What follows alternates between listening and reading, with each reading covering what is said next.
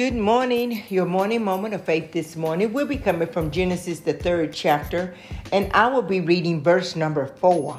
And the word of God reads And the serpent said to the woman, You will not surely die. Now, Satan came straight out the box lying. He was lying to Eve.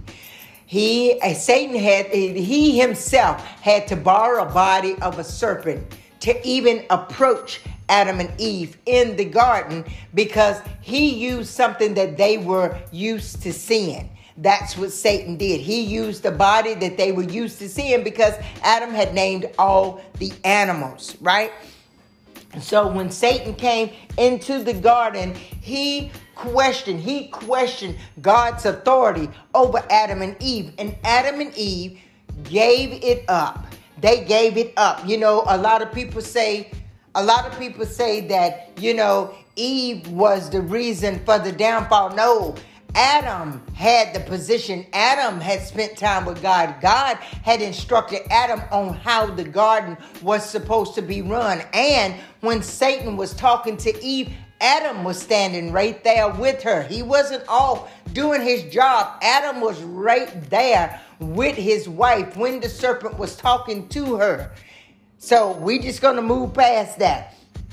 But the serpent challenged, he challenged the um, he challenged the rules that God had laid down in the garden. And he told Eve, he said, if you eat that fruit, he said, you will not surely die. But see, he was talking from a physical aspect, but God's instructions was from a spiritual aspect. Because when they sinned, when they decided to sin and they partook of the sin, they will be separated from God spiritually. It will be a spiritual death.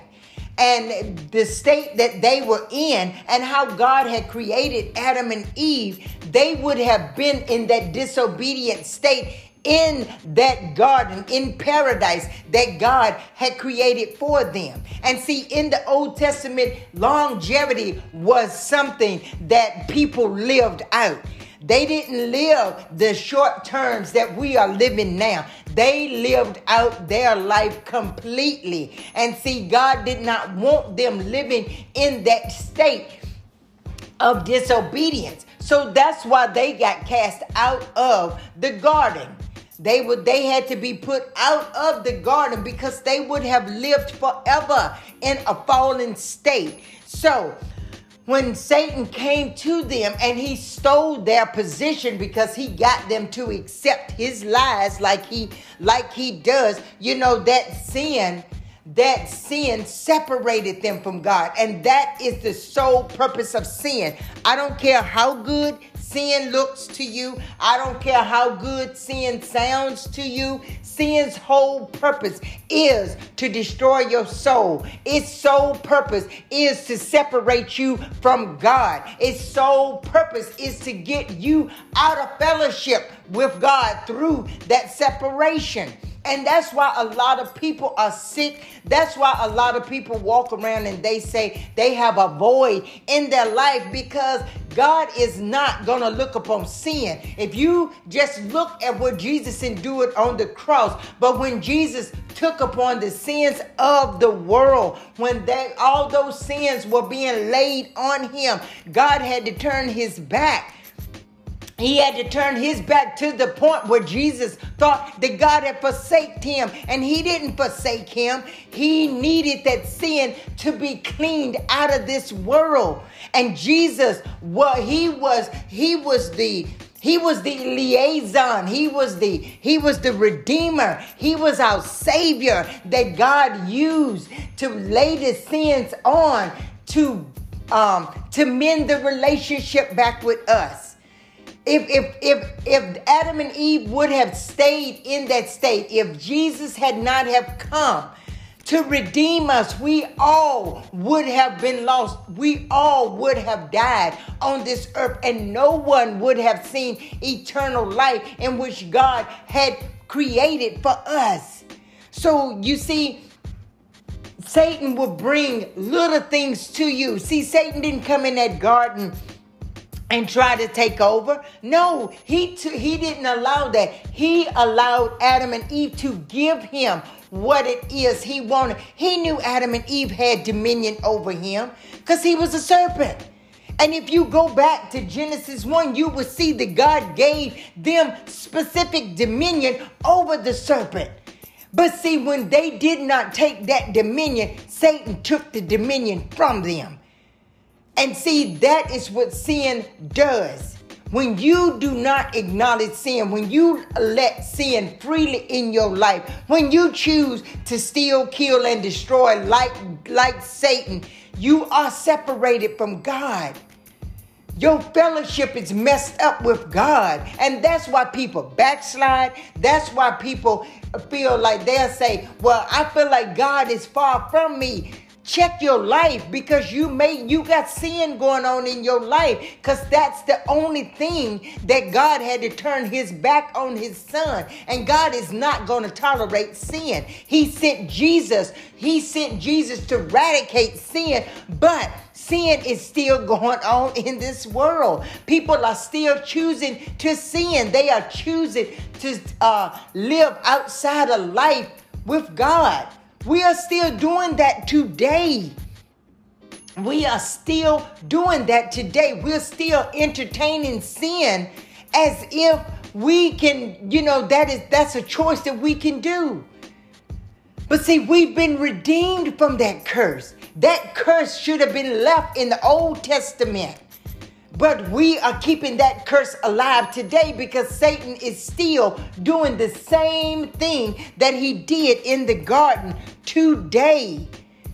But see, people have gotten to the point where it doesn't matter to them if they sin. It doesn't matter to them about their relationship with God. It only matters when when things come into their lives to shake their lives up for them to know that God is who God said He is. That's when it matters. But see, we've got to, we've got to stop allowing this defeated foe to steal from our lives, to steal, steal our relationship with God, steal our fellowship with God. God created paradise for Adam and Eve, and God wants the same for us. We're made in His image and in His likeness. Satan shouldn't still have access to us like he does. So I just want to remind you of this today that I don't care what Satan did in the beginning, Satan still shouldn't have access today. He still shouldn't be introducing us with sin in our lives. He still shouldn't be bringing sin to us like that is an option. Sin separated. It separated uh, the relationship that Adam and Eve had with God spiritually. But if we are separated from God spiritually and we don't get things together, then we are going to die a premature death. Then you you right, we will die physically. And that's what he was talking about. He introduced the physical death to them, but a spiritual death has to happen before the physical death. So I just pray that as you dwell on this good word today, as you dwell on this good word today, I pray that whatever it is that you feel that you can't get rid of, whatever it is that you are choosing to entertain in your life, whatever it is that the enemy has brought to you that makes you think that it is okay, if it's out of the will of God, if God have, if it separates you from God, if you, if it's bringing shame, if it's bringing, if it's bringing separation, to you from God, if you can't go to God and sit down and talk about it to God, then you don't need to be dealing in it. You know, if you can't find God nowhere in the decision that you have made, and if you can't line it up with the word of God, it doesn't need to be in your in your life.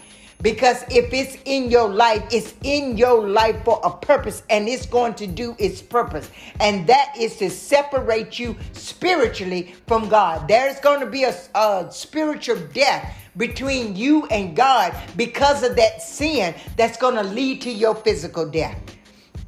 So I pray that you dwell on this word today. Seek God. If you are struggling with something today that's keeping you separated from God, because God loves us, saints, and God wants to be a part of all of our every moment of our life. When we wake up to when we go to bed, God wants to be a part of that. He doesn't want a simple sin that can that was eradicated on the cross to keep you separated from him. So let's think about where our life is and where God is wanting our life to go.